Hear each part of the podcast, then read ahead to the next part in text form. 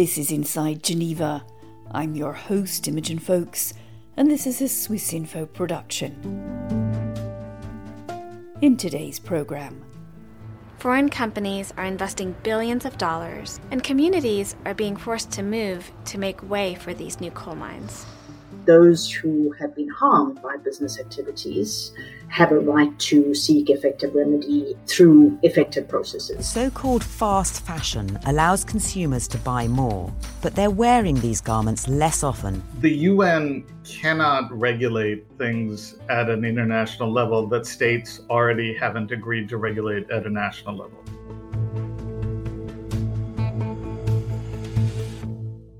Hello and welcome to Inside Geneva. In today's program, we're going to look at business and human rights. What is exactly the responsibility of the world's biggest, richest companies towards their workers and towards the communities that they actually operate in? We look to government to protect our human rights, but business has a responsibility too. To help businesses, the UN Guiding Principles set out the three main things that businesses need to do. It's exactly 10 years since the United Nations issued a set of guiding principles on this very topic. So, what's been achieved in those 10 years? How much is there left to do? And is big business really taking responsibility for what happens in factories and along their supply chains? To join me, I've got real experts on this topic. Lena Wendland is head of the Business and Human Rights section at the United Nations Human Rights Office. There isn't a UN police that can come in and, and punish companies. It is predicated on national governments doing what they have undertaken to do under their international human rights standards. Arvind Ganesan is Director of Business and Human Rights at Human Rights Watch. Ultimately, the responsibility is that companies or, or governments need to respect human rights. And as ever, our analyst and maybe sometimes skeptic, Daniel Warner. I do think that more and more young people are conscious of what they wear, what they buy. Welcome to you all. Lena, I'm actually going to come to you first. Give us a bit more of that history. What exactly are these guiding principles? When the UN talks about business and human rights, what exactly does the UN mean? What's, what's your definition? Well, the UN Guiding Principles is the internationally agreed framework that sets out what are the expectations, the responsibilities of business when it comes to human rights.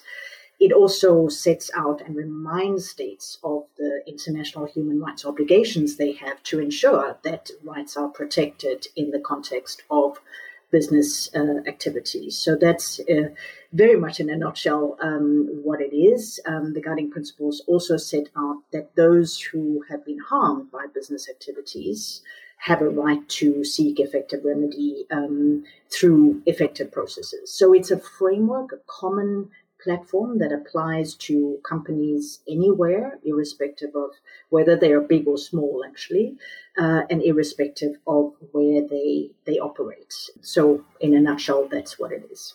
Arvind, I remember ten years ago when this was issued by the United Nations. Maybe I'm being a bit too cynical, but it struck me even then that it was a little bit late to be coming out with these things.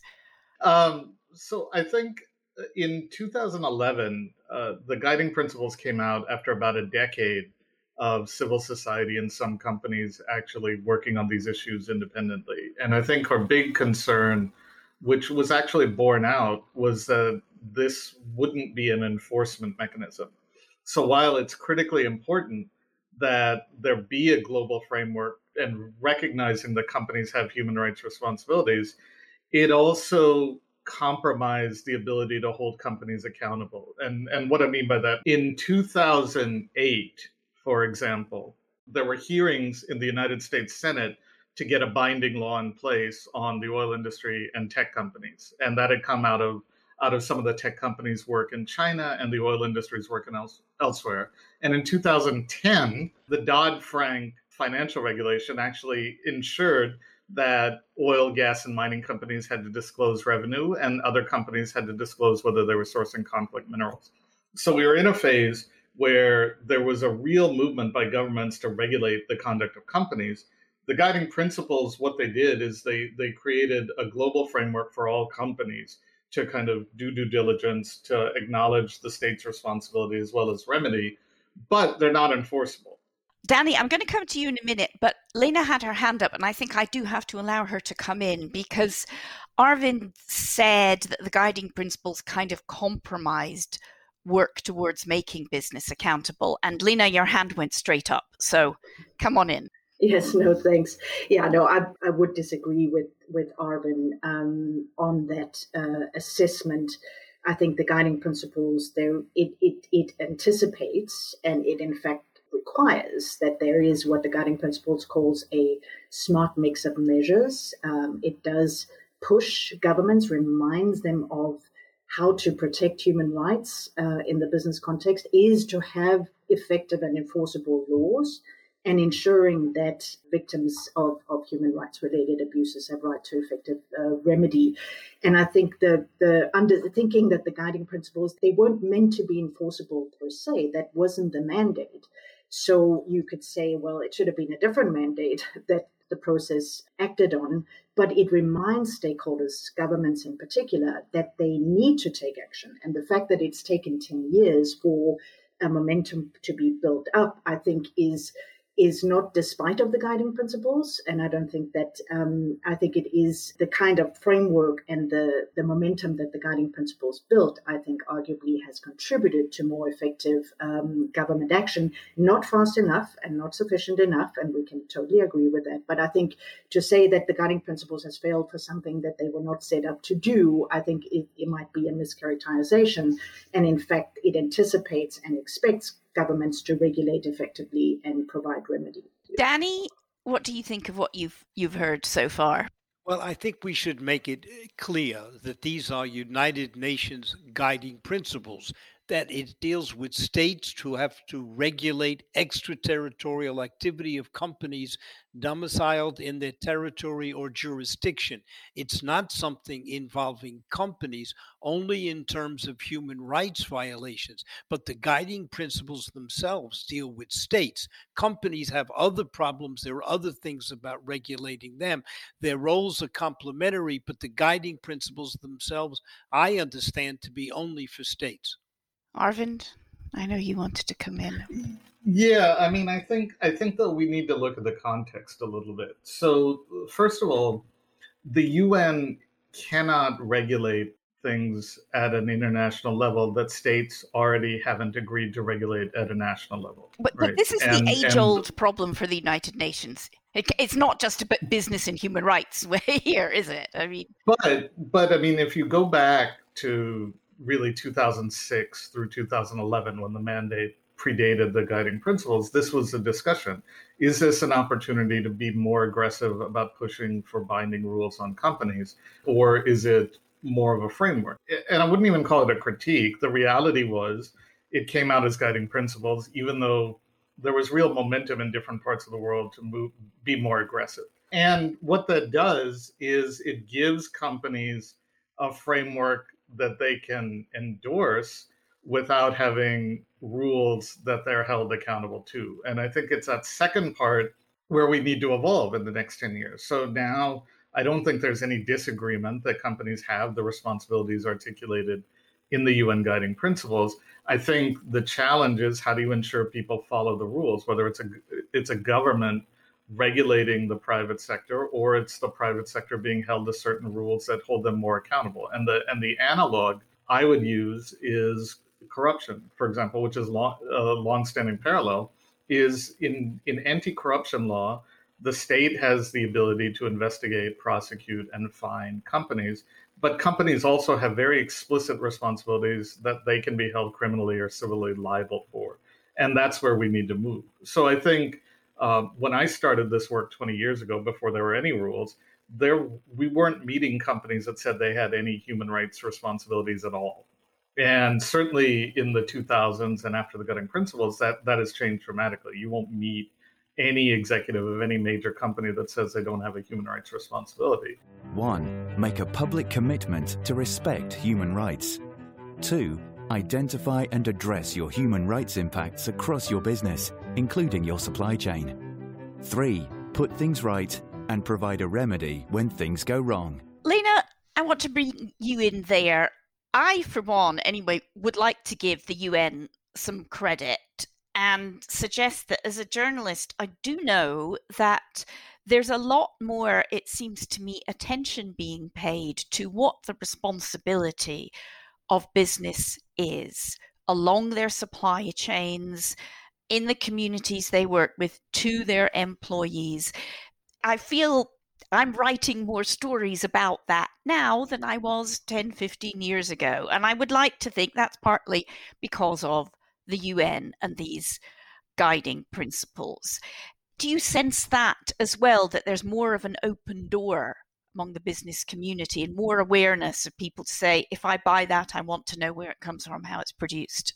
I think so. I mean, I would like to think so. Um, it's also, of course, it's the business and human rights movement. So that's not only the UN, but the composite parts also of civil society, of trade unions who are pushing these things to the forefront and enlightened business leaders who see that it's in their actually their own interest to get on the right side of these issues and that there is a business case for it. So I, I think that the greatest contribution of the guiding principles was to clarify what it is we are expecting of companies because beforehand it could be oh, and was in many cases a, a, a case of, of moving goalposts or the corporate social responsibility movement in business that self-defined what was their responsibility, which made accountability so much more difficult. The guiding principles, they, they are framed and premised on the fact that government regulation plays a key part of it. It doesn't assume that it's companies that regulate or, or define their own responsibility or just say, let's take, you know, you have to take our word for it in terms of doing the right thing. It is really understood to be that interface between what companies are doing and how companies are managing their own human rights risks and identifying them and mitigating them, but within a framework of law that is based on international human rights standards. So that is the design underpinning it. But obviously, again, as we know, the UN can't, there isn't a UN police that can come in and, and punish companies that are doing the right thing. It is predicated on states, national governments doing what they have undertaken to do under their international human rights standards and enforcing them through those national laws and um, and accountability mechanisms that might be in place. Danny, what do you think about about this? Because it, it strikes me that it's very dependent on the will of member states who are also keen to have successful businesses on their territory. Yes, but I think there's a fundamental change in mentality here. We used to think about a company being responsible only for its shareholders making money. And now we're talking about companies being responsible for stakeholders, and we're all stakeholders. Uh, the OECD has tried to have certain things about multinationals and how they should behave, but I think there's a definite change in sensitivity that the companies have that it's not just a question of making money. And plenty of organizations like Human Rights Watch and others are saying, look what you're doing to the environment, look in terms of your labor. There, there's a greater awareness from civil society that it's not just a question of money. So the guiding principles are helpful, but I think businesses now on their own are more aware that they have to be responsible for a larger public and not just in terms of how much money they're making for their shareholders. ICMM's enhanced mining principles define the performance expectations of a responsible mining and metals industry committing company members to respect the interests, culture, customs, and values of local people by adopting policies and practices that respect human rights and promote diversity. Arvind, how do you see that with business? We know that nearly every, all the big multinationals have got a, a chief executive of corporate and social responsibility and so on. They they publish nice videos and glossy brochures about the good things they're doing.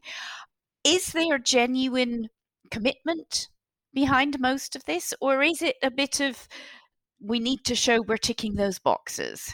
I think it varies. And and there's one other variable that I think we have to be very attuned to, which is generational change, both within the workforce and in the public is is changing expectations pretty dramatically. And and let me give you an example. if you are, say, 30 today, uh, so you're a young professional in, in a company or in the UN or at Human Rights Watch or anywhere else, your professional and adult life has been punctuated by two events. One is the 2008 financial crisis, and the other is the COVID induced financial crisis. So, as a young professional, you have seen institutions fail you and the leadership in those institutions not meet the challenges on a variety of levels. And that I've talked to heads of companies of, of major companies around the world. We see it ourselves. I think that's changed the expectation of what the workplace should be. That it should reflect people's values as much as it should be a place to earn money and the like. And I and I really see that. So I think we're also dealing with a whole new generation of consumers who and and employees and staff who have a different expectation of what is in the products they buy, where they work, and the like. And that's being reflected too in how investors, how companies, how everybody is dealing with these issues. So that's a big trend that's affecting this. On a company basis, it's case by case. And the reason it's case by case is some companies are really committed to doing the right things, but others are not. And the common thread in all of them is none of them have to right? So the guiding principles lay out a framework for what you should do. And now what we need to do is put into place rules to make sure they do it. And then you'll see that. But I do think there are companies that actually actually do care about this and invest in that. We deal with some of them, and then there are companies that don't. But ultimately, you'll see very uneven performance by companies as long as there are no baseline rules. And then finally, just just to add, there's another trend happening that we have to be attuned to as well. So there are companies, say Nike or H&M, who've been quite vocal about being responsible in terms of not sourcing labor from Xinjiang and China and the like.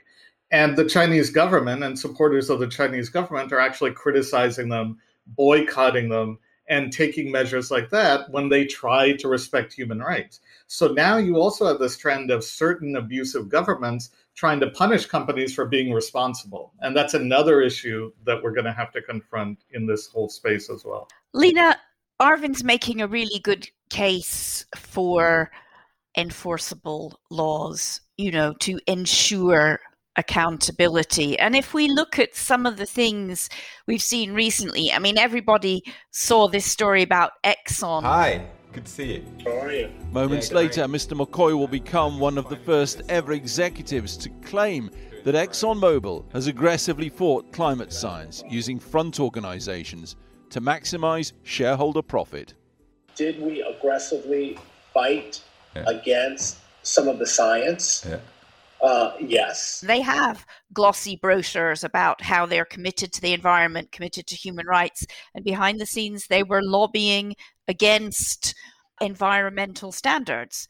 So surely this is the the point where we get to say look some of these guys they're just not going to do it kids in the us are eating chocolate that's made by the hands of kids halfway around the world there's 1.7 million children employed in the cocoa industry in west africa we know that there's still child labor in the cocoa industry we know that in the the fast fashion industry there are very abusive practices. Well, you could also say that on their own, laws are not going to change that. Because again, we are not, we were never in a law free zone on these issues or haven't been for a long time. In the labor field, I mean, the ILO has been around for 100 years. Um, it's not as if we don't have a convention on uh, the worst form of child labor. It's, it's some of these issues, and, and that's why the guiding principles talk about the smart mix because we need both. We need good, enforceable, strong laws that protects the ground, but we also there are also market-based incentives to affect change, and that's, for example, um, there was the recent report on the role of the financial sector. So, how do we? What are the drivers of change in the market? And laws is one. But again, Arvind mentioned corruption. It's not as if we don't have both national, regional, and international laws on corruption. And I, I don't think anyone, uh, any of us could claim that, that that has fixed the problem of corruption. So I think we do need to to look at this as some of the challenges we're talking about are systemic challenges. Child labor in the cocoa industry, for example, is a systemic challenge. There is a, a the, the International Cocoa Initiative that are working with stakeholders, including companies from the sector, to try and do something about that. But to just have a law to say child labor in the cocoa industry in the supply chain should be outlawed, and then you go to Ivory Coast and you go to Ghana, and then you you you talk about these issues in those terms. So I do think it's important when we're talking systemic change, transformational change, that have the adequate um, understanding of the role, the very strong role of laws, but also the very strong, you know, looking beyond laws to say how do we confront systemic challenges where we need a lot of different actors involved to create the kind of change and in, enforceable change and sustainable change.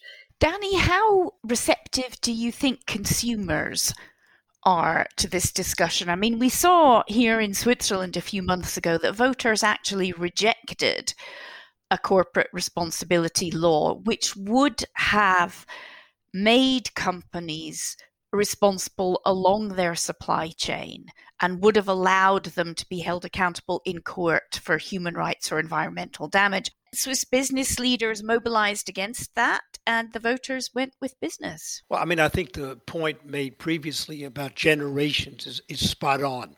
I think the younger people are perhaps more sensitive uh, than other people. And business, I mean, what is a business? There's a famous expression that companies have no soul to damn and no bodies to kick. Uh, and in a sense, they're kind of fictitious creations that we have. So to pin them down on an issue is more an, a conscience issue than it is a legal one, what we call soft law. Can we get a legal thing about the companies to respect human rights? I doubt it in the long run. But I do think that more and more young people are conscious of what they wear, what they buy, and there's pressure on companies today.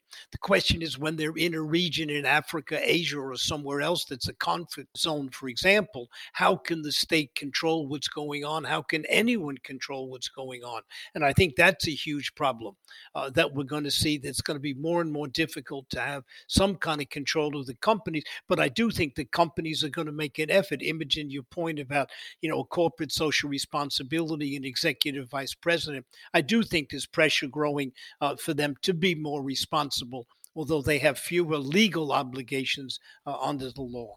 Lena, you had your hand up. You wanted to come in there. Well, just a, a, quick point on the on the consumer and the generational change. I think there there is a lot there, but I also think we shouldn't hang hang our hat on that too much. Um, I mean, I, I, remember some years ago when there was the big New York Times exposure on the on the Apple supply chain and, and the Foxconn and the Apple share prices had never been higher and there'd never been sold as many iPhones and, and iPads, including from the same people who we would think would be have an awareness on that. So I think again, a lot of companies that are operating are not consumer facing and where we, it's the, the young people and the markets that are, or the consumers that we, we can't leave it to them to decide because they are actually not always particularly consistent when it comes to certain products that they really enjoy. It will very much depend on the product and it will depend on the, on the context and how close it comes to people giving up something that they actually like, even if it has been produced in, in conditions that are less than, um, than what we would like them to be. Arvind, you wanted to come in, and I wanted to ask you, you know, in the absence of laws enforcement, how do we move this on? I mean, I think I think we're on the cusp of doing that. There's one thing I would just like to point out because when we have these discussions, it, it may get confused. I don't think any of us are saying that because companies or governments don't follow rights, that somehow the laws and standards are bad. Ultimately, the responsibility is that companies or, or governments need to respect human rights. It's not whether it's the UN guiding principles or anti corruption law. The laws exist or the rules exist, but people have to follow them and be held to account. So, in that context, to your point, what we do know about, say, anti corruption is that yes, there are corrupt people in the world or corrupt institutions. That's why the laws exist. But we also know that while not everything is caught, a lot is, right? So companies do pay multi billion dollar fines and have deferred prosecution agreements. We've seen kleptocrats like the president of Equatorial Guinea have hundreds of millions of dollars in assets seized around the world for this kind of behavior. And that just speaks to the need for tougher law and the incentive to enforce them. So in this case, I think what we can do and what we're seeing, particularly in Europe, is people are starting to make due diligence, which is enshrined in the UN guiding principles, as a mandatory activity companies have to take. The next step, what we hope to see, is that companies ultimately have to be held accountable for whether they do that and do that effectively. And then finally, they need to be held accountable for the human rights problems that occur on the ground. And if over the next decade we see that kind of evolution in thinking evolve, you'll see a big change in companies. And the final thing that people have to do is they have to incentivize good behavior. And that could be investors rewarding responsible companies by lowering the cost of capital for them.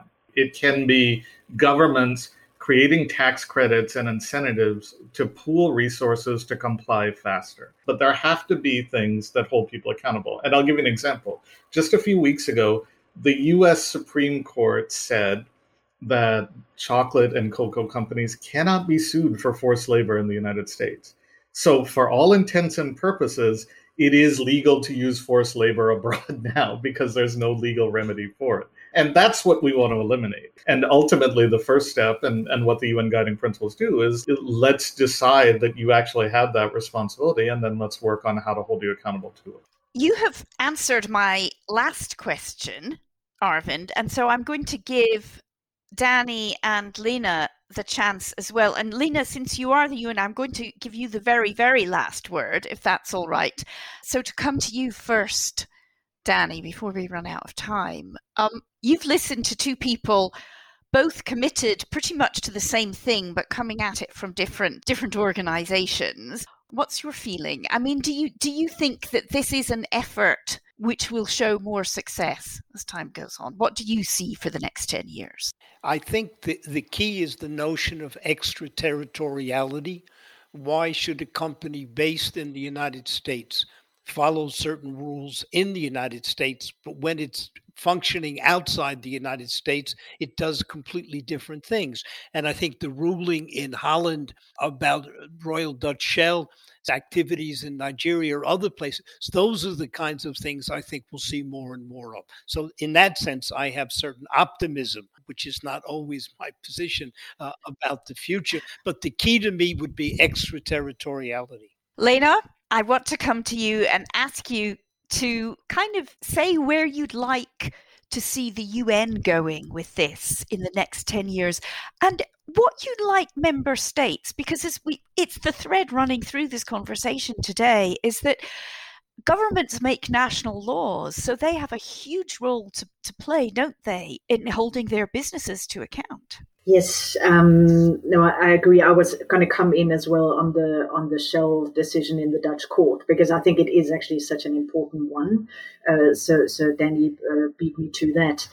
I think it is so important to understand and, and be aware that business and when we're talking business and human rights, we're not only talking about business, and indeed that the role of governments. We still live in a in a world where nation states have sovereignty and, and the international human rights framework is predicated to a very large extent on governments doing what they commit to doing. And I think that there is a lot more that governments can and should do to live up to their responsibilities, including when it comes to how to effectively ensure that business operates with respect for human rights, whether within their territorial state or when they go abroad. And I think that there's in the 10 years of the guiding principles, we have seen a much more awareness, at least among certain states, and, and an understanding that this is something that states can legitimately ask their companies to account for how they operate when they go abroad there should be also when it comes to accountability. The accountability how do you seek legal accountability when none can be had at the at the country of operation? We need much more logical and clear rules for where these kind of cases go where there has been harm committed and where local remedy is is not on offer. So i think from from the un point of view or what the un should do again keeping the emphasis on companies, but very much also on, on states. It's been very comfortable for states to say, well, let's talk about the companies. But I think really keeping that um, states are the, the key owners, the key subjects of international human rights law, and they need to do better. Um, and again, the guiding principles are not, don't take value because they were adopted at the Palais des Nations in Geneva. They take, get value when they come to life through all the different policies and regulations that inform and incentives that inform how, how companies are behaving. And the UN across and outside of the human rights um, world need to step up on that in the next 10 years. Okay, thank you very much, all of you. Lena Wendland of UN Human Rights, Arvind Ganesan of Human Rights Watch, and our analyst Daniel Warner. Very interesting discussion. I feel quite optimistic despite the obstacles that we've discussed today. And one thing which I was reading, we didn't quite get onto, but I will leave it in our listeners' minds, um, our business listeners, I hope, is that in the long term, respecting these human rights standards is probably good for your profit margin. A reminder you've been listening to Inside Geneva from Swiss Info. You can hear more by going to our website, swissinfo.ch, including several episodes which have charted our path through the pandemic over the last year. We explore other key humanitarian challenges too, from the future of the United Nations to the war in Syria, to look at the history behind the Ottawa Convention Against Landmines, and of course, you can subscribe to us wherever you get your podcasts. I'm Imogen Foulkes. Thank you again for listening.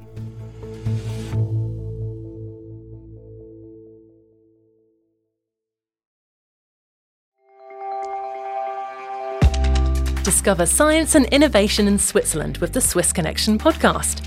In the current series, we visit CERN and explore what they're up to next in their quest to solve the mysteries of the universe we uncover groundbreaking discoveries in a Roman archaeological site and get the first glimpse of an exciting supersonic plane powered by hydrogen. From the tiniest particles to the vastness of space, satisfy your scientific curiosity by listening to the Swiss Connection podcast for a mind expanding experience with Swiss Info. Listen on Apple Podcasts, Spotify, or wherever you get your podcasts. Make sure to follow or subscribe to get your latest episode on time.